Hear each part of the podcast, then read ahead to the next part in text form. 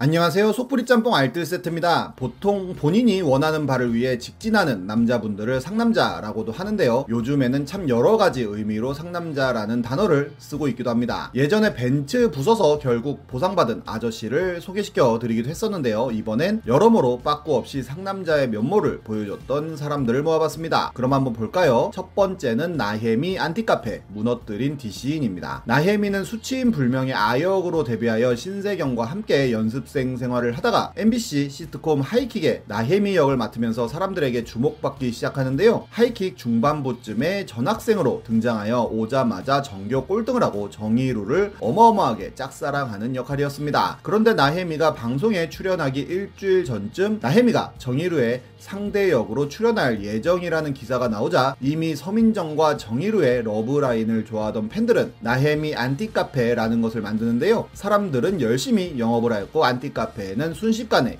2,000명이 넘는 회원들이 가입을 합니다. 나혜미 입장에서는 아직 시작도 안 한 배역을 엄청난 안티를 안고 시작을 했어야 했는데요. 실제 역할 역시도 거짓말을 밥 먹듯이 하는 역할이다 보니 굉장히 많은 욕을 먹기도 합니다. 그런데 어느 날 갑자기 나혜미 카페는 호나우딩요의 얼굴로 도배가 되고 새로운 운영자라는 사람이 인사를 하는데요. 앞으로는 호나우딩요와 나혜미 공동 카페로 변경한다는 청천벽력 같은 소식도 함께였습니다.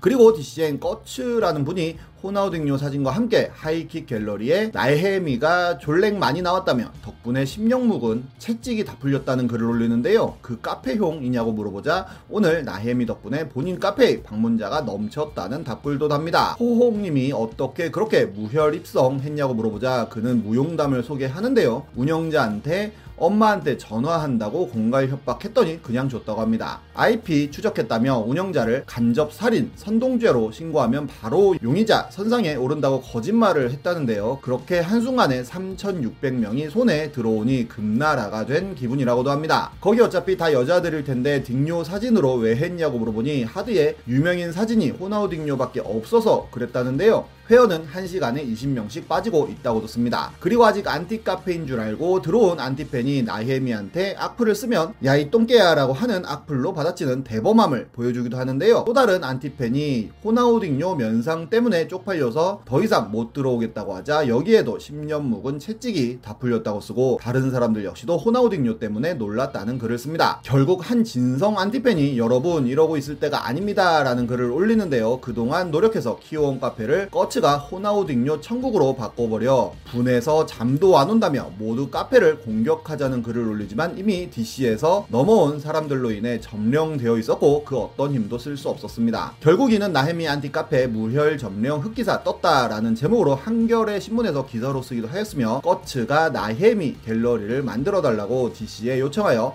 정말로 나혜미 갤러리가 생기기도 했고 나혜미는 에릭과 결혼하여 행복하게 잘 살고 있다고 하네요. 호나우딩요 역시도 상남자로 유명한데요. 이 몸풀기 영상은 정말 대단하다는 생각밖에 들지 않습니다. 월드컵 때 한국을 응원하며 함께 대한민국을 외친 짤은 지금도 돌아다니고 있는데 축구밖에 모르는 바보라고 불릴 만큼 축구와 인생을 즐기면서 사는 것으로도 유명합니다. 그런데 브라질에서 벌금 미납부 및 탈세 혐의로 여권을 압류당한 상태에서 파라과이에서 열리는 자서전 출판 행사에 참석하기 위해 위조 여권으로 입국하다가 체포되는 일이 발생하는데요. 도주 위험성이 있다며 보석도 기각했고 결국 파라과이 감옥에 가게 됩니다.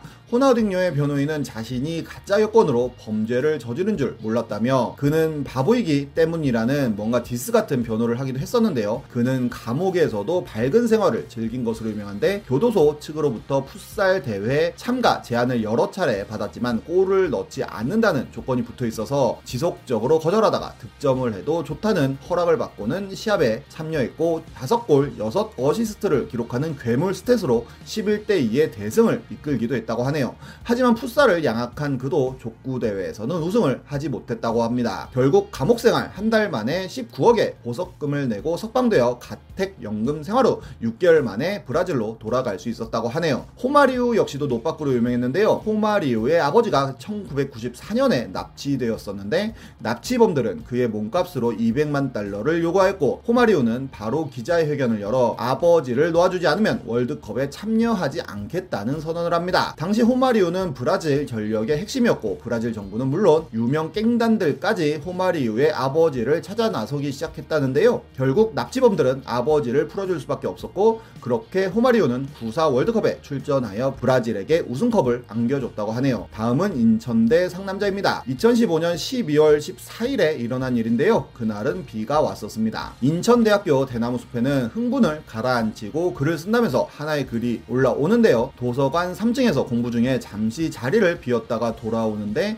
누군가가 태연히 본인의 우산을 가져가면서 도서관을 빠져나가는 모습을 봤다고 합니다. 몰래 둘을 따라갔더니 우산 없을 땐 이렇게 하면 돼. 크크. 라며 걸어가고 있었다는데요. 그때 이성을 잃었고 머리채를 잡고 full power로 귀싸대기 세 방을 날렸다고 합니다. 더 때리려고 하자 도둑놈은 신고한다며 전화기를 들이밀었다고 하는데요. 더 이성을 잃고는 휴대폰을 집어 바닥에 던지고는 한 대를 더 날렸다고 합니다. 휴대폰 금강검 보상해줄 의향이 있는 데 형사처벌 받을 수 있냐는 질문이었는데요. 그 다음날 후기가 올라왔는데 바로 만나서 휴대폰 값 합쳐서 깔끔하게 150 주고 합의 봤다고 합니다. 그래도 때린 거에 대해서 후회 없다는 말과 함께 또 깔끔하게 퇴장합니다. 다음은 도를 아십니까? 아줌마와 결혼한 남자입니다. 2018년 우대에 올라온 글인데요. 글쓴이의 친구는 키도 크고 마른 체형인데 정말 겁이 없었다고 합니다. 그런데 길을 걷는데 한복 입은 참한 아주머니가 몸이 허해 보인다면서 친구한테 눈웃음을 치면서 말을 건넸다고 하는데요. 친구 눈에는 아주머니가 너무 예뻤다고 합니다. 그래서 잠자코 들었더니 조상님이니 복이니 하길래 도를 아십니까? 였다 싶었다는데요. 친구는 생각하지도 않고 그까이 거 한번 갑시다 하면서 아주머니를 따라갔다고 합니다. 친구에게 조상님 같은 건 안중에도 없고 자기 붙잡은 아줌마를 더 조금이라도 보려고 그냥 따라간 것입니다. 수능도 끝난 직후로 시간도 널널해서 그냥 겁이 없었다고 하는데요. 그렇게 어떤 건물을 따라 들어가서 아주머니가 친구 보고 방에 들어가 있으라고 했는데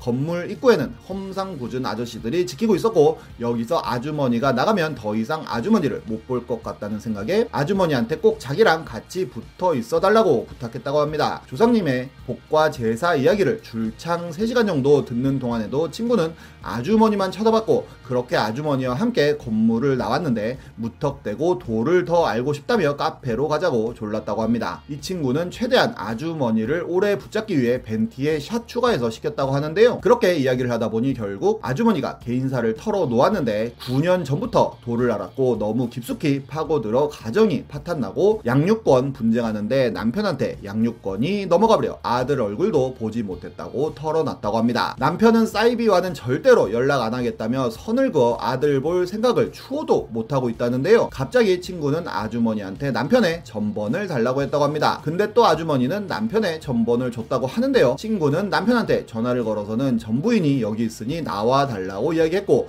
아주머니는 벙쪄서 이를 쳐다봤는데 친구는 아주머니의 벙진 모습이 너무 이뻤다고 합니다. 근데 정말로 전 남편이 왔다는데요. 친구는 남편에게 tall 사이즈 커피를 하나 사주고는 서로 위로를 해주라고 하고 잠시 자리를 비웠는데 다시 돌아오니 서로 부둥켜 안고 울고 있었다고 합니다. 그렇지만 아저씨는 이미 돌이킬 수 없다면서 tall 사이즈 아메리카노만 받고 갔다고 하는데요. 아주머니에게 속은 시원하냐고 물어봤는데 또 그 헝클어진 머리카락이 너무 이뻤다고 합니다. 그러면서 아주머니는 사실 종교도 마지못해 다니는 거고 돌아가기는 싫은데 어떡하냐고 물어봤다는데요. 실제로 한번 아주머니가 잠적을 한 적이 있었는데 험악한 남성 분 들이 와서는 친척 집까지 다 뒤지고 다녔다고 합니다. 그러자 친구는 그 아주머니한테 어차피 본인이 자취하니 자취방으로 오라고 했다고 하는데요. 아주머니는 간다고 하였고 아주머니 한복이 너무 튀니 가는 길에 청바지와 스웨터를 사줬는데 그렇게 입으니까 진짜 자기가 생각했던 그 모습이라 너무 좋아서 코피까지 쏟을 뻔했다고 합니다. 그렇게 다음날 아주머니 전화기도 부수고 교단에서 추적할 만한 건 다 수정하고는 부모님한테 부인을 소개시켜드리고 과속으로